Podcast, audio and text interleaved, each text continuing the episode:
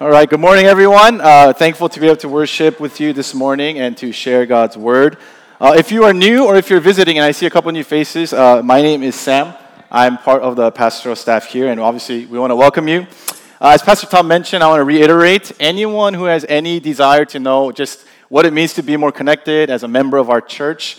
I would say it is a class, but also it's kind of more like an info session. It won't be too long. Our hope is to get you out of there uh, before one. So at 12:30, just grab a snack and then please just right outside these doors if you take a left that will be our, where our children's ministry meets. That's going to be the room we're meeting in and we love to answer any questions whether it's about our church whether it's about membership both myself and Pastor Tom will be there. So it's a little more of an intimate setting, particularly if you're new or visiting. If you want to get any questions answered or just know a little bit more about our church, that would be the best, I think, next step for you. So highly, highly encourage you to come. And again, no commitment. It doesn't mean that you're therefore now married to this church by any means. You can literally attend, and that can be it. And so uh, encourage you to join there. Now, if you're just joining, uh, we've been going through a series starting two weeks ago titled The Family of God.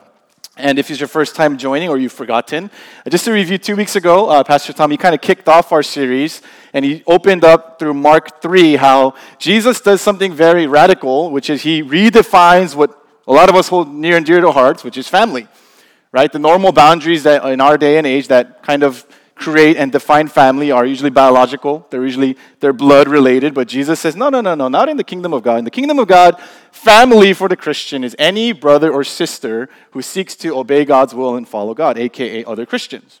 Very radical statement. And last week we saw this isn't just something that the church would say in concept, but starting from the early church in Acts 2, they didn't just believe this, they actually sought to live it out in their habits and their practices, right? That every day they broke bread together, they met together, they really sought to be a family. And so that's why, even from those two weeks alone and those two texts alone, it is actually not a stretch to biblically proclaim that loaded statement that, you know, church is family, not only in belief, but also in practice. Now, that language, though, and the image of that, it's, uh, it's one you will see throughout the New Testament. Apostle Paul likes to call the church family. I think one slight issue, though, is uh, we all have vastly different experiences of family. For some people, when I say family, it conjures up feelings of fondness and joy. And others of you, when I say family, it's nothing but uh, brokenness and bitterness. And when I say family, for some of you, church is family, you think, oh, yeah, we're going to be so close. Other people, you think, well, I hate my family, so I guess I hate the church people. So today, actually, I want to kind of talk about another powerful metaphor and analogy that the Apostle Paul uses. He says, It's not only like a family, but the level of uh, intimacy and connection that we are to have as Christians, it's also kind of like a, a body, being like members of a physical body. That's the type of connection we are to have. And so if you have your Bibles, turn with me to 1 Corinthians chapter 12. It'll also be projected behind me. 1 Corinthians chapter 12. We'll be reading from verse 12 through 26 and then we'll get into the message. So 1 Corinthians chapter 12, starting from verse 12, we'll read through verse 26. This is the reading of God's word. For just as the body is one and has many members, and all the members of the body, though many, are one body, so it is with Christ. For in one spirit we were all baptized into one body, Jews or Greeks, slaves or free, and all were made to drink of one spirit. For the body does not consist of one member, but of many. If the foot should say, Because I'm not a hand, I do not belong to the body, that would not make it any less a part of the body. And if the ear should say, Because I'm not an eye, I do not belong to the body, that would not make it any less a part of the body. If the whole body were an eye, where would be the sense of hearing? If the whole body were an ear, where would be the sense of smell? But as it is, God arranged the members in the body, each one of them, as He chose. If all were a single member, where would the body be? And as it is, there are many parts, yet one body. Verse 21 The eye cannot say to the hand, I have no need of you, nor again the head to the feet, I have no need of you. On the contrary, the parts of the body that seem to be weaker are indispensable, and on those parts of the body that we think less honorable, we bestow the greater honor, and our unpresentable parts are treated with greater modesty, which our more presentable parts do not require. But God has so composed the body, giving greater honor to the part that lacketh it that there may be no division in the body, but that the members may have the same care for one another. If one member suffers, all suffer together. If one member is honored, all rejoice together. Amen. This is the reading of God's Word. So, growing up, one of my greatest regrets in elementary school was uh, I have a track record of picking the wrong sports and the wrong things to invest my time and energy in. I think I've shared this before, but one of the things that uh, a lot of elementary students needed to decide was are you going to be a skateboarder or a rollerblader? I chose rollerblading, and nobody cares about rollerblading anymore. It's not cool. Whereas, like our director, brother Shim, he's into skateboarding. That's still cool, right? You could do like an ollie, a kickflip. There's like a whole fashion culture behind it. Nobody thinks it's cool that I can rollerblade. No one's like, wow, Pastor Sam, that's really amazing. Not only that, little known fact, my sister and I went deep. Not only did we rollerblade, we roller skated. I don't know if you guys know what that is, but we paid money to take roller skating classes uh, it's kind of like, I don't know if you ever watched the Blades of Glory movie, but that's kind of what we were into. I learned how to do a half axel. Nobody even knows what that is. And I paid hundreds and hundreds of dollars to buy roller skates. And totally waste of time. Nobody cares. The biggest regret I have, though, was I spent most of my elementary career perfecting the craft of not a, a sport that anybody cares about today, which is handball. I talk about this all the time, right? I was the self proclaimed handball champion of my elementary school. And the dreaded day came in fifth grade when suddenly my friends and my handball comrades abandoned me for the basketball, right? For some reason, they thought handball's not cool. There's no future in this sport. Let's go to basketball. You don't see uh, national handball leagues, right? There's no professional handball players. And so what ended up happening was I held on to the very end. And as a result of that, I entered basketball fairly late. All my friends were learning about it, picking it up, and I, you know, was in the handball court, like, I'm gonna stick it through. And I was like, finally the day came, I was like, I need to just learn basketball. So what ended up happening was, naturally, I was one of the worst because the skills don't translate at all. And so during recess, literally there was a time where we'd pick team captains amongst our friends. We'd all line up just like the movies, and they would rock, paper, and take turns picking, right? It's a brutal process. Because more often than not, a lot of the time I would actually, and I'm not bitter, I promise. Right? I'm like 32 now, so I'm over it finally, by the grace of God. But literally, I'd be one of the last ones picked. In fact, one of the times I overheard the captain saying, you know what, you could just have Sam, right? like, I give him as a gift to you. We don't even need him on the team. So all that being said, the only time I would touch the ball was when they would go out of bounds and they'd be like, Sam, go get it. So I like run, go get it. And then like they wouldn't even let me inbound it. They're like, give us the ball, right? So as a young elementary kid, I actually had a lot of time to like reflect and process on the basketball court because I wasn't actually playing. And looking back, I can kind of actually put into words what I felt back then, which I think a lot of you may have felt or do feel in various contexts, which is, huh, I don't think I belong here. You guys ever feel that before? I don't think I quite belong. Or, at the very least, I don't really have a meaningful role or purpose in this group or body. I'm like a pity pick, or I'm like a placeholder, right? Now, that sense of belonging and purpose, I think those are two sides of the same coin that every human is hardwired to desire. And in this series, I think for the Christian, the ideal kind of elementary answer is well, the church is supposed to be the answer to that, right? Look at Mark 3 and Acts 2.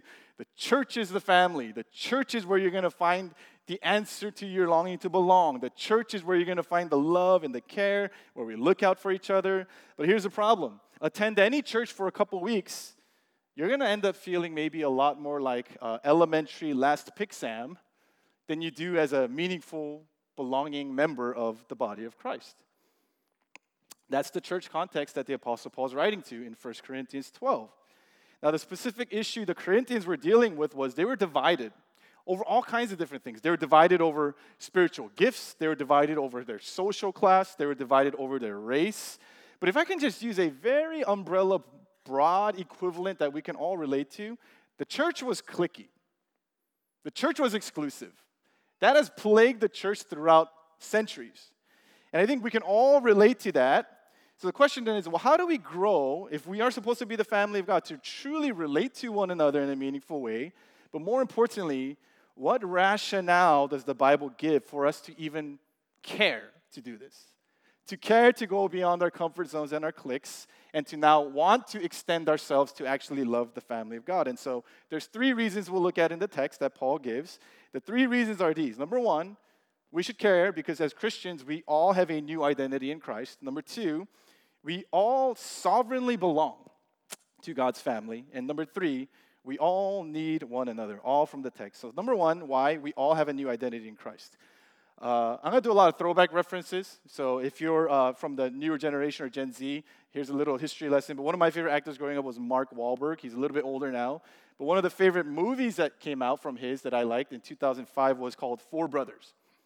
The reason that movie is memorable for me is because it was the, one of the first times as a movie lover that I was exposed to a plot that kind of fundamentally revolved around a family that was not a biological family. Now, if you hadn't watched it, basically it's called Four Brothers because there's four adopted sons, and they're all adopted by this woman named Evelyn Mercer.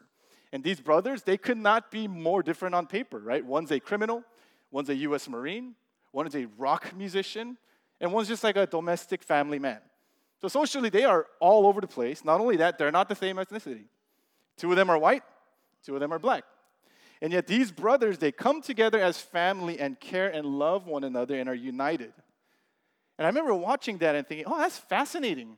Because it's clearly not because they're blood related or biological. So what makes them family is the fact that, and even at an early age I picked up on this, is because their mom, Evelyn Mercer, had a heart to love and adopt them.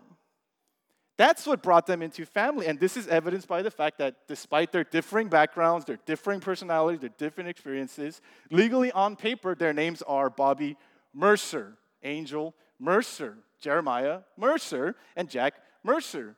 And what that basically shows is whatever life they had before, whatever identity that they carried before, it was all made new and covered and made new by the love of their adoptive mom, who now gives them a new name new identity. And I share this because, in a similar way, I think the Apostle Paul, he's saying the Christian church is kind of like the Mercer family. The most accurate way to describe the nature of our relationship to God and one another is quite simply we were all orphans. That's the honest reality. We're all orphans.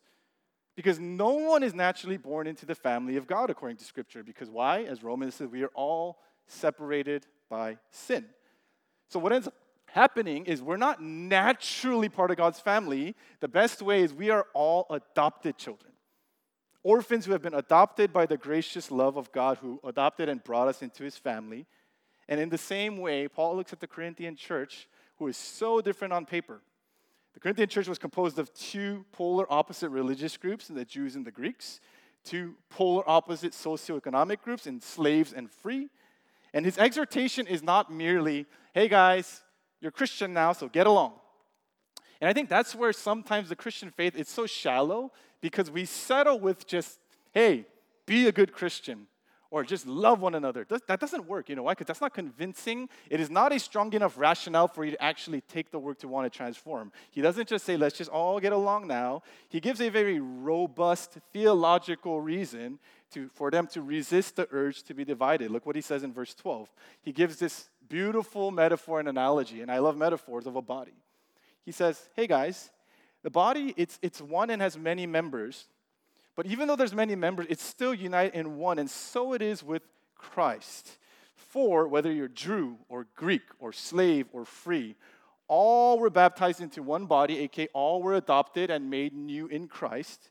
And so he says, all your previous means of connection, identity, whether by race, social class, ethnicity, or even more shallow things like you were popular back in high school or you were unpopular, whatever horizontal dividing line you can think of, in Christ, those are irrelevant.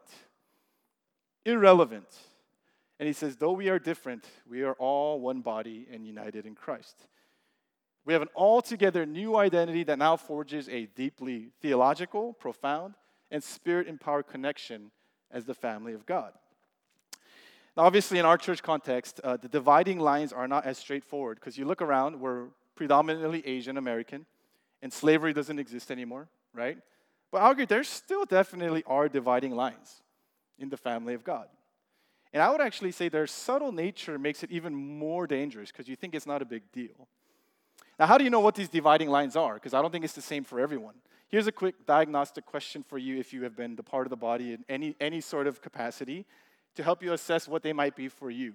Simple question What is it about a person that inclines you to want to either go closer to them or avoid them, socially speaking? Just answer that for yourself. and you'll find your dividing lines. Let me list a few I can think of when I think about our church. For some of us, I think we draw subtle communal lines based on common interest. If a person likes what you like, if they talk about what you like to talk about, the line is removed. You include them in your circle. But if they're different, you draw a line. For others of us, it can even be age or life stage. Maybe if you're a younger college student, welcome college students, maybe you have no interest in connecting with older people because they're boomers. They don't know what TikTok is. You have nothing to talk about with them. You have no inclination or desire. Or vice versa, old people feel the opposite way. You don't care about TikTok. you don't care about talking to younger people. You think they're naive and you can't relate. So why even build a relationship? Or for some of us, which is just so true of just suburban, middle class, comfortable people, you just love comfort. That is your dividing line. Anything that remotely causes you to step outside of the very famously known comfort zone, whether it's meeting new people or different people, you prefer to just stay with your tenured group that you meet with all the time. Now, here's the thing with these dividing lines if you end up landing inside of one of those nicely formed cliques, you're fine. You're fine. But not only is this social survival of the fittest mentality totally not Christ like, aka you cease to be the church when you think that way, what about those whose lines are drawn around them? You ever think about that? Right? We worship a Savior and a God who said, I don't care about 99, I care about one. I don't care that 99 of you are all comfortable in community. I care about the one person who's not. And so the eyes of our head of the body is fixated on that person. So, what about that last pick person who perpetually feels like they don't belong and they don't have a purpose in the body of Christ because the lines are regularly drawn around them? As I mentioned earlier, in the case of the Corinthian church, what was these dividing lines? It was spiritual gifts. There were some people in the church who had more showy and impressive spiritual gifts. So, using modern day equivalent, maybe they were the praise leaders of the church. Maybe they were the ones who were teaching. Maybe they were the preaching or the teachers and the ones that are just more in the front lines. And what would happen, right? And I love AV, but maybe the AV people are in the back thinking, wow, I work harder. I'm here longer than any of those people. I get no love. Maybe it caused a comparison, hierarchical game. And so that led to a feeling of inferiority and a sense of a lack of belonging for some people, which leads to the next point that Paul had to make, which is we all sovereignly belong to God's family. Paul addresses these people, and maybe some of you guys feel this way, that if you don't feel like you belong in the body of Christ or you feel inferior for whatever reason. Again, I love metaphors, so please stick with me because this one might be cheesy, but I promise it's going somewhere. Again, throwback. One of my earliest pictures of the idea of parts coming together to form a, a larger whole was none other than the great show Mighty Morphin Power Rangers. Okay? Amazing, amazing show back in the 90s. If you didn't watch it, there's no way I could explain it. It would take a whole sermon series to you. But basically, there's five Power Rangers, and they each control a dinosaur. Uh, this is getting somewhere, okay? And so these dinosaurs are basically they're robots that they would fight and defeat enemies. But when there'd be an especially powerful enemy where they can't take it on their own, these dinosaurs would combine to create a megazord, which is a combination of all these dinosaurs. And there's this iconic sequence that would happen in every episode where they would summon the dinosaurs together. And I remember thinking, this is so cool because it forms this larger body, this megazord, where they're all working together. And it's like amazing until I started to think and I realized, you know, every kid only wants to be a certain ranger. And if you watch it, you know, everyone wants to be the Red Ranger. Why? Because he has the most powerful dinosaur.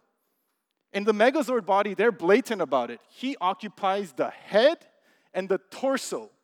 Talk about like you are the most important part of the body. In fact, I, I spent, I kid you not, 20 minutes looking up the details of each ranger, each dinosaur to make sure I know my stuff. The Red Ranger's description was long. It, it's like blatant. The Red Ranger's dinosaur is the mightiest, it is the most powerful. And the description reads it, it can fire energy blasts from its eyes. It could roar so strongly that it creates seismic blasts. I'm like, wow. You know which ranger got no love? The Yellow Ranger. I don't recall any kid ever dressing up as the Yellow Ranger. You know which part of the body the Yellow Ranger was in the Megazord? Not the head, not the the right leg. It's like, all right, let's combine, all powers combine. All right, I'm a leg. So the Red Ranger is just killing it up there, and you're just like move forward, move backward, move forward, move backward. Not even both, like just one leg. And you know what the Yellow Zord's description is? This Zord was really fast. That's it. That's your power. You're just really fast. Now imagine, extended metaphor. Imagine you're the Yellow Ranger, right? And you're going into battle for like the hundredth time, and you're kind of looking up at the Red Ranger just killing it. Just killing it, right?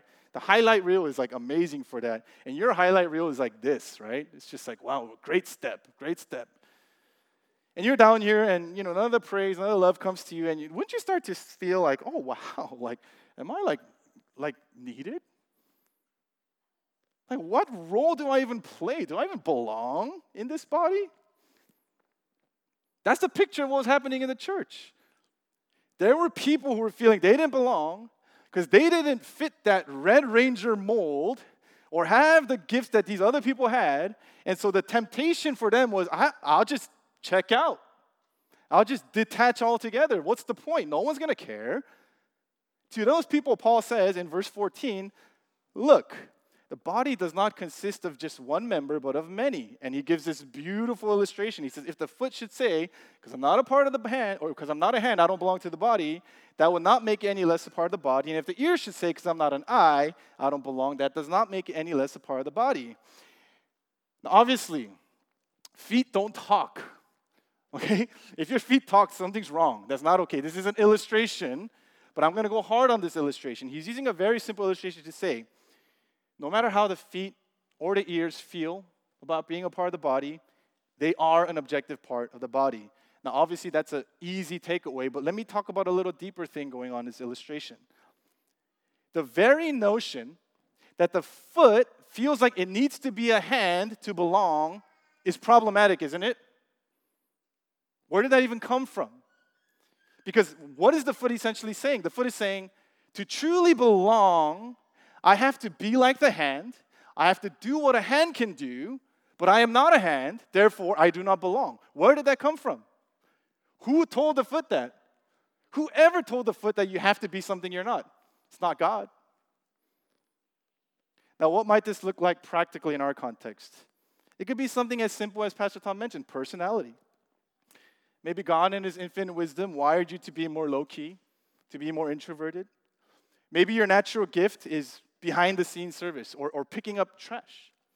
And you look at the community and you see those loud, sociable extroverts in the forefront, and you think, well, that's never going to be me, so I guess I just don't belong here. Well, Paul not only gives this very logical argument that a foot, regardless of how it feels, is part of the body, but he gives a much deeper theological one that I hope we can really wrestle with because it's in the Word of God. Look at verse 17 to 18. He says, Well, first and foremost, if the whole body were an eye, there'd be no hearing. If the whole body were an ear, there'd be no smell. AKA, if everyone is the Red Ranger, you don't have a body, you just have a torso. That's not a healthy body.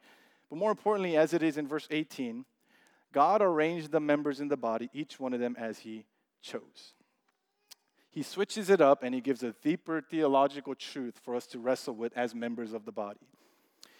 Quick semi related note that I really prayed for on behalf of a lot of our church people do you know how many internal struggles would be resolved if by faith you would fight to believe and trust that you are who you are and you are where you are, not by accident, but by the purposes of God?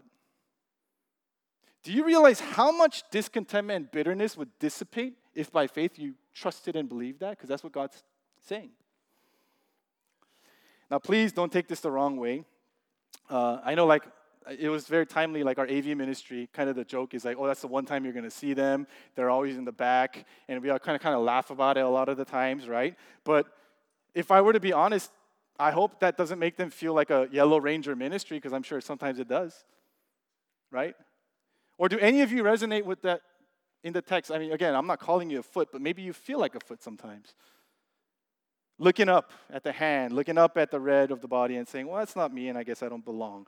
here is a comforting but also sobering reminder of truth from God's word for you today, regardless of what situation you are in. First is this God has not called you, nor will He ever call you to be who you're not. Let that sink in. So liberating. Second, God has not called you, nor will He ever call you to be where you're not. Whether physically, socially, economically, let that sink in. Particularly in the church and the family of Christ, God has intentionally, uniquely placed and gifted you. Notice the language is not just, oh, he just kind of scatters. Each one is intentionally gifted and arranged. And the more we strive as members of the body to embrace and step into that, rather than living in perpetual comparison and discontentment or the fact that I'm not like this, or I'm not like that, or I'm not here, or I'm not there, the more the peace of God will reign in your heart. God has arranged every single member in the body, each one of this. Now, to use a musical analogy, right? God is the composer, God is the arranger, because I was part of band as well, so this kind of rings the bell for me. Imagine God is here and He's like, I'm going to create a band, I'm going to create an orchestra, and He's assigning all these roles, assigning all these instruments, and you're sitting there, and God looks at you, He's like, I have the perfect thing for you, and He takes out the triangle, and He says, You hold this thing, and here's your role. You sit patiently and you count 100 bars while everyone else plays. And at the end, you just kill that triangle. You hit it like you've never hit it before, and you better hit it on time. And it gives you purpose, gives you meaning. How would you feel? I think what the Bible is saying is if that's how God arranges you, that is the best the most God glorifying part for you to play. And when you play it well, the body functions how God wants it to. Here's what a lot of us do I ain't the first violin, I ain't the first trumpet. The heck is a triangle? Nobody's even gonna care. And people might not notice, but you know who does notice? The composer. God notices because it's not playing the way he wants it to. So we are connected not only by our new identity, but we are sovereignly, uniquely placed in the body of God, of Christ. And that brings us to the last point, which is, I think, potentially the most important. As the body, as the family, we need one another. Now, in the text, Paul, he begins to wrap up his metaphor. And I wish I could go into details, but basically, long story short, he starts to get talking about how God has composed the body in a very unique way that the seemingly weak and insignificant parts are honored and dignified. And that would just take too long to explain. If you have questions, ask me after. But I want to zero in on the last two verses of verse 25 and 26, because that is actually the summary and the purpose of what Paul has been trying to get along all this time when it comes to the body. And here's what it says He says, All of this that I'm saying, it is so that First of all, there's no division in the body, but the members may have the same care for one another. And verse 26 has been etched in my mind. I hope it is in yours too. If one member suffers, all suffer together. One member is honored, all rejoice together. Paul is basically saying the ultimate message I'm giving you with this metaphor is that as members of the body of Christ, and in the same way that literal members of the body do, we ought to care for one another in the way that the body cares for itself. Now, let me flesh this out. I am convinced, and this happens a lot more after my son Ezra was born, because as I'm carrying him, I don't have good visibility on the ground, and he has all kinds of stuff on the ground, so maybe parents could relate. I'm convinced one of the most underrated pains you can experience in life is when you stub your toe. It is a great, great pain. And so recently I was cleaning some stuff in the house, and I stubbed my toe against like a really, really sharp corner of a cabinet in my house. And so it was very painful. Now, the interesting thing was, as I was preparing and I thought about it, I was like, wow, it's funny because after I stubbed my toe, uh, I was on the floor. Both hands were grabbing my foot. My face was grimacing in pain. My mouth was clenched. And I remember thinking, oh, interesting. My whole body's kind of reacting to this toe pain. Now, why is every other member of my body reacting, right? When it's just my right toe that got stubbed? Very, very simple question. Well, let me give you an alternative picture then if you follow that logic. How strange would it be if I stub my right toe and then only my right toe is shaking in pain? But every other part of my body is like just chilling, right? I'm just like making coffee and it's just like, ah, right? But everything else is like, I'm just like sermon prepping, doing my thing, and my toe is just like agonizing in pain. And if the members of my body could talk, they don't talk, but if they did, imagine if my hand like looks down at my foot, it's like, ooh, like that sucks. Hope you feel better, toe. Or if my ear looked down, it's like, well, that's like, that's not my business. I'm not in pain. So hope you are okay. I'm intentionally talking weird here, right? Because that's a weird picture. That's not normal. That's not how a normal, healthy body functions. Because when the foot is in pain, the whole body is in pain. If you get a, if you get the smallest of paper cuts, your body feels it. And yet, that strange, abnormal picture, doesn't it so accurately describe how we function as the body of Christ a lot of times? It should tell us something that of all the ways that Paul could have said regarding the sign and representation of a healthy body, he says the, the way, the one way, according to this text, that you know a church body is healthy and functioning the way it's supposed to is not by its programs, it's not by how it looks on the outside, it's not by its size or how flashy it is, but based off this simple diagnostic question are the members of the body caring for one another? That's it. Are they caring for one another?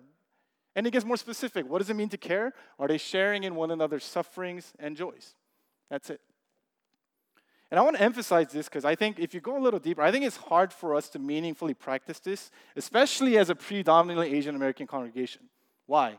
Whether we like it or not, we were raised in and we drink the Kool Aid of a very strong honor shame culture where it's all about putting on a good face. That's what, in our context, the most common response you'll receive from someone if you ask them, Do you need anything? is nope. I don't need anything. I'm good. Or if you ask them, How are you doing? Nine out of 10 times they'll say, I'm good.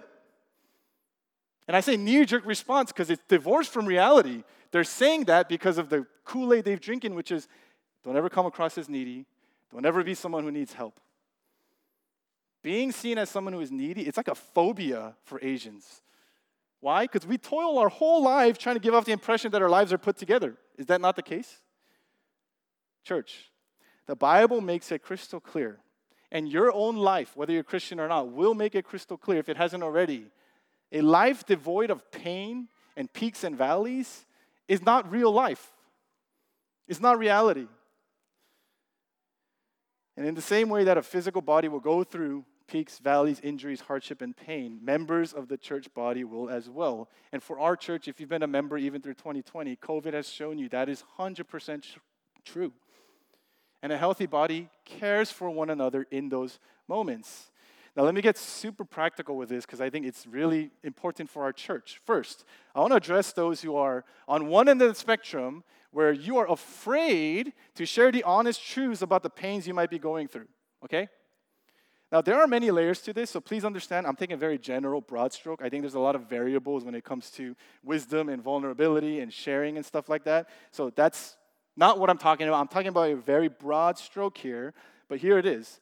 To perpetually remain guarded from the church body when it comes to sharing how you're really doing, I actually think it's a subtle way of practicing the belief that you do not need other Christians. You don't need other people. For example, if you've been involved in any amount of community in the church body for over a year, and every time you share, it's always, I'm good, I don't need anything, nothing new to report. I would argue there is something off. You're living as a functionally detached member of the body. And the encouragement I want to give, if that's you, is realize God has placed you and gifted you into the body because the body of Christ, number one, needs you and you need it, especially in those times of pain and hardship. So I think there's so many people who are short circuiting the grace of God through the body of Christ because you are functionally detaching yourself. And the irony is, but you are not detached according to Scripture. But secondly, let's go to the other end of the spectrum. I want to address those people who is not so hard to share, but you have a hard time caring. Not sharing, but caring. It's disheartening to hear as a pastor more times than I like to report. How many people, when I encourage them, hey, why don't you just share vulnerably with your community? That's what the body of Christ is before. And here's what they'll say I've done that, I did that, and it is absolutely more painful because you guys all know sharing like I think our church, if level 10 is absolutely vulnerable and level 0 is shallow, we hover at the 1 through 3. That's like our comfort zone. When you go 4, 5, 6, 7, and 8 in a culture like that, it is scary. You're kind of putting yourself out there. And when I talk to these people, they'll say, I do that, and it is often met with little to no meaningful care and follow up. Why would I continue to do that? Now, what, what might this look like? Okay, going back to the body analogy that I'm overusing, like if your toe is bleeding, and it's lived its whole life trying to pretend it's fine. And one day it musters up the courage and it says, Body, I'm bleeding. And it hurts a lot. As you can see, I am bleeding. What would you say or do if you're a member of that body? Here's what I think a lot of us do. So imagine you're a thumb. You think, well, first, oh man, the toe is talking like four to six level now. I'm a little uncomfortable. This is stuff I'm not used to. So here's what I'm, I'm going to distance myself because I'm very uncomfortable with real life kind of stuff. Or here's the worst thing that I'm guilty of. I don't know when this became a culture. Here's what the, the finger will do the finger will thank the toe for sharing that it's bleeding. What is that? I'm bleeding and I'm in pain. Thanks for letting me know that you're bleeding. And then you immediately forget what was shared because you don't really care. That's a malfunctioning body. Malfunctioning body. Now, whether you resonate more with a person who has a hard time sharing, the person who has a hard time caring, I would argue our church, a lot of us is both. The challenge this text gives as members of the body of Christ, not just any other body or club or fraternity, but the body who is supposed to be progressively intaking the DNA and character and love of Christ ahead, we need to recognize we need one another, not just in the hard times of life, but even in the joys of life. And according to this text, the lifeblood of the body of Christ is ultimately manifested in the love and the care the members have for one another. It's quite simple. Church is simple, it's not rocket science. That's all it is. So, if you want a super simple way to remember the application, here it is pray that as a member of the body of Christ, God, help me just to do this. Help me to share in the sufferings and joys of the church community. That's it. Help me to share in the joys and sufferings of other members of the body. That's all I want to grow in.